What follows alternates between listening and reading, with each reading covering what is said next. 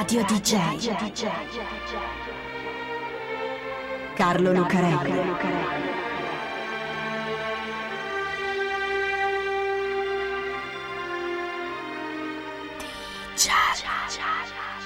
Carlo Lucarelli presenta Di Giallo, il radiodramma di Radio DJ.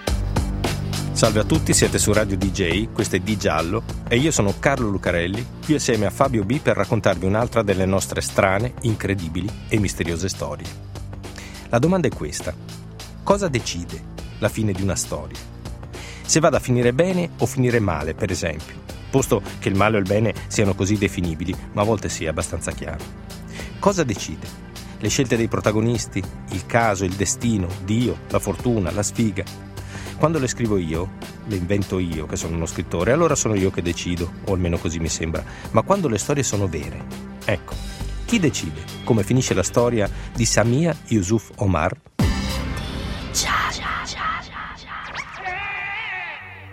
Samia corre, velocissima, sembra che non tocchi per terra. Le punte delle scarpe da ginnastica sfiorano la terra battuta dello stadio vecchio, tutto pieno di buche, ma del resto ne hanno anche le scarpe di Samia, di buchi. Sono già passate attraverso tre fratelli più grandi prima di arrivare a lei. Il burka è per terra, lontano. Samia se l'è tolto appena entrata nello stadio deserto, perché è notte, è buio e non la vede nessuno. Gli Shabab, i miliziani integralisti che governano quella parte di Somalia, non lo permetterebbero. E infatti, quando corre per la strada in città, Samia lo porta anche se la fa sudare e le si attorciglia attorno alle gambe, facendola inciampare ma è per questo che si allena la sera. Perché così appena fa buio si infila nel Cons, il vecchio stadio di Mogadiscio, deserto e silenzioso. Si sfila il burka e resta in maglietta, calzoncini e scarpe da ginnastica. Vola sulla pista, magra com'è, leggerissima. Sembra un uccellino, anche se sua madre dice che è un cerbiatto, ma in effetti è più un topolino. Sembra la sua debolezza, ma invece la sua forza, la leggerezza. Gliel'ha detto fin dall'inizio il suo amico Ali, che le fa da allenatore, da quando erano bambini, otto anni avevano. E ancora adesso Samia è poco più di una bambina. Ali ha imparato a leggere per studiare le tecniche dai manuali di atletica. L'ha fatta allenare con lattine di Coca-Cola riempite di sabbia. Le ha legato alle gambe un'impalcatura di legno e gliel'ha fatta sollevare seduta su una sedia. L'ha obbligata a centinaia di scatti da una parte all'altra del cortile d'argilla tra le loro case, sono vicini e l'ha sempre seguita per i 7 km di corsa che fa tutti i giorni per le strade di Mogadiscio. Finché non ha compiuto 13 anni ed è diventato troppo grande per il complesso gioco tribale e religioso che regola la vita di Mogadiscio. E allora se n'è andato in un altro quartiere, a militare in uno dei tanti gruppi armati della città. Ma prima era ancora un bambino come Samia, che correva da quando aveva due anni e pensava solo a questo, a correre, perché Samia vive in una famiglia povera, sta in una casa di fango di due stanze che si affaccia su un cortile recintato da un muretto d'argilla, col bagno fuori, e dorme in una cameretta di 4 metri per 4 con due fratelli e tre sorelle, lei è la più piccola, e vive in un paese dilaniato dalla guerra civile e con le restrizioni degli Shabab che hanno fatto togliere alle donne i veli colorati della tradizione somala per il burqa. Ma Samia ha quella passione, quella gioia che la libera da tutti i pensieri. Correre. Ali lo ha capito e vuole aiutarla e allora le aveva spiegato che il suo punto di forza era proprio la sua leggerezza, il suo essere magra come un cerbiatto, un topolino, un uccellino. Concentrare il peso verso l'alto e volare sul vento. Devi volare, Samia, le aveva detto. Se impari a volare, li batti tutti. Impara a volare, le aveva detto Ali, e Samia impara a volare. A dieci anni vince la gara dei quartieri di Mogadiscio, 7 km fino allo stadio Cons. Ali la porta ai blocchi di partenza dentro una carriola. Samia parte come un razzo allo sparo dello starter, supera il blocco dei più lenti, si avvicina ai primi quattro e come sospinta dal vento li brucia ad uno ad uno e arriva prima. Succedono tre cose importanti quel giorno. Quando entra nello stadio per l'ultimo giro, Samia viene acclamata dagli spettatori che assistono alla gara. La chiamano Abayo, sorella, ed è un'emozione fortissima. Poi, tornando a casa per la strada, trova una copia di Banadir, un quotidiano somalo, e dentro c'è una grande foto di Mohamed Farah, Mo Farah, che è un mezzofondista somalo emigrato in Inghilterra e che sta diventando un campione internazionale. Ecco, Samia la prende come un segnale quella pagina di giornale, che attacca sul muro di fango della camera, sopra il suo materasso. E poi suo padre le regala un paio di scarpe da ginnastica bianche, nuove, le prime che abbia mai posseduto, ma soprattutto le regala una fascia di spugna bianca da portare attorno alla fronte per fermare il sudore, una fascia che Samia porterà sempre, ad ogni allenamento e ad ogni gara. È con quella che vince le gare organizzate in città, nei dintorni, e diventa la donna, la ragazza ancora, no, la ragazzina, più veloce di Mogadiscio. Ed è sempre con quella che a 15 anni vince le gare di Hargeisa, nel nord della Somalia, prima nei 100 e nei 200 metri, che sono la sua specialità, e diventa la donna, la ragazzina, va bene, più veloce della Somalia. Poi succede un'altra cosa. Samia torna a casa da scuola e vede che nel cortile d'argilla c'è un uomo in giacca e cravatta che l'aspetta. È del Comitato Olimpico della Somalia. Le chiedono se vuole diventare una vera atleta, professionista, e correre per il suo paese, come Mo Farah. No, di più, perché Mo se n'è andato e adesso è soltanto un atleta di origini somale. E lei invece vuole rimanere nel suo paese e vincere con addosso i colori della Somalia. E poi, qualche mese dopo, le dicono che la manderanno alle Olimpiadi. Le Olimpiadi, quelle di Pechino, del 2008. C'è un filmato che racconta bene la gara di Samia nei 200 metri alle Olimpiadi di Pechino. Ci sono le atlete che si scaldano i blocchi di partenza. C'è la favorita, Veronica Campbell Brown, della Giamaica, che fa paura davvero. Una macchina da guerra. I muscoli gonfi e levigati che sembrano scoppiare sotto la pelle. La canottiera con i colori del suo paese realizzata con le fibre più avanzate della tecnologia sportiva. E così anche le altre atlete.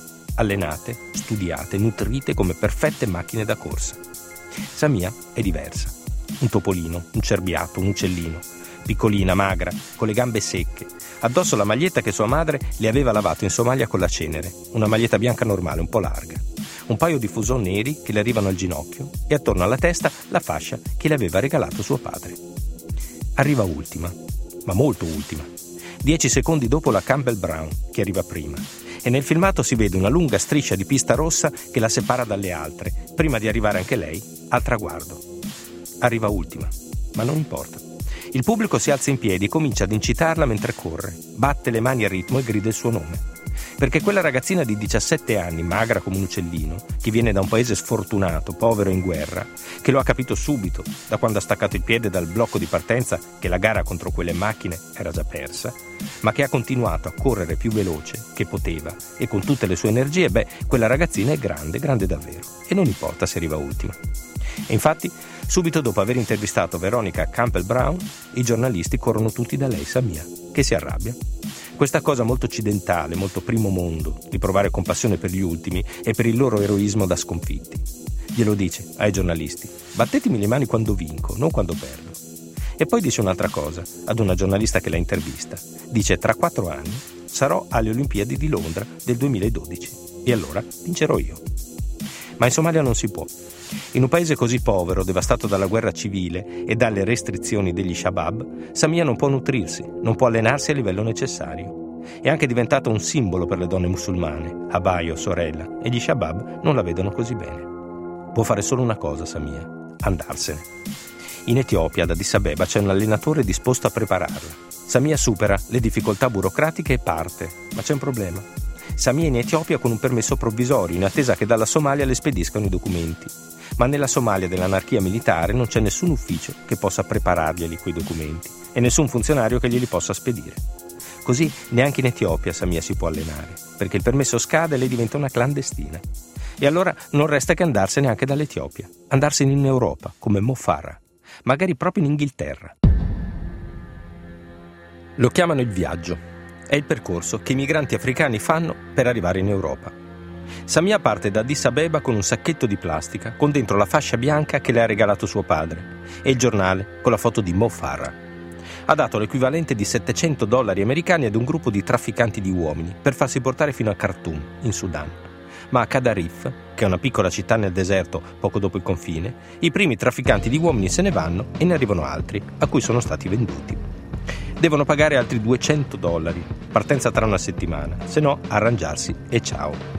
Samia un po' di soldi ce li ha ancora e paga. 48 persone su una jeep.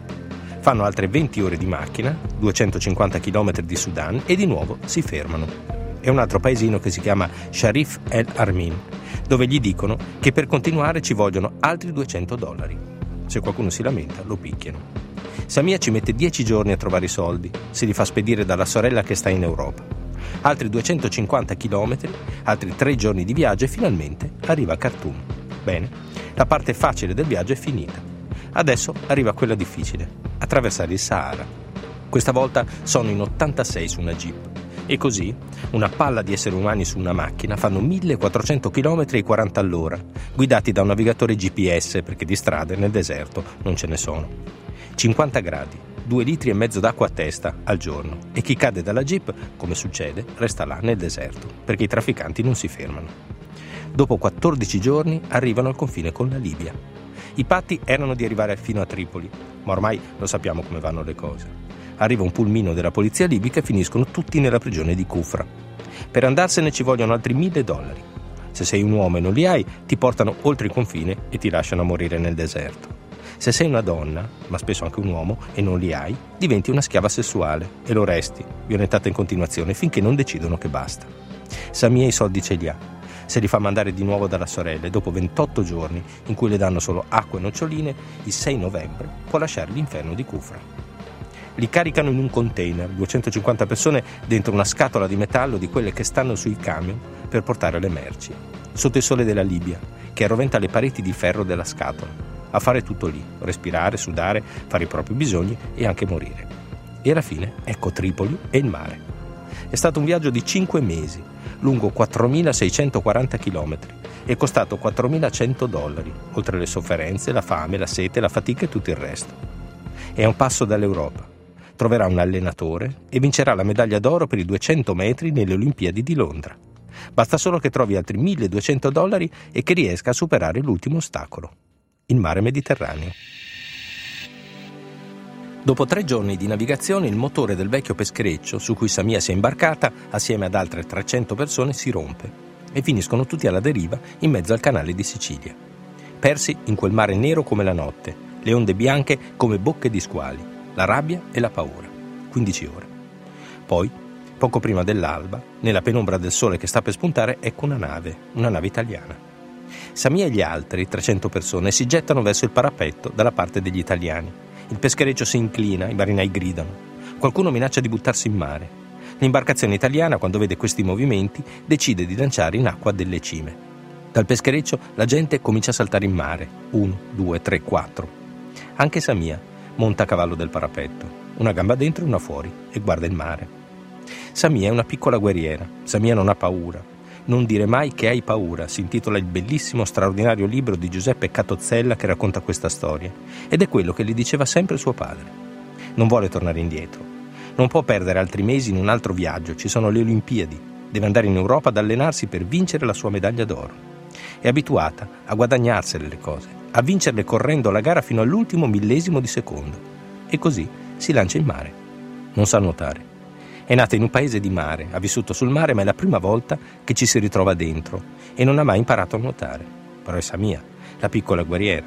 Ci sono le onde bianche come squali, ma laggiù ci sono le corde della nave italiana e lei è una che ha imparato a volare sul vento e a mettercela sempre tutta. Non ce la fa.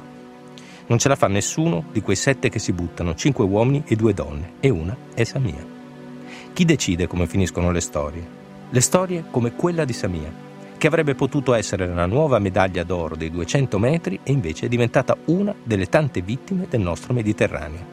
Non lo so, ma è troppo brutto dire che a decidere è soltanto il destino di essere nati nella parte sbagliata del mondo. Radio DJ. Carlo Lucarelli. Cha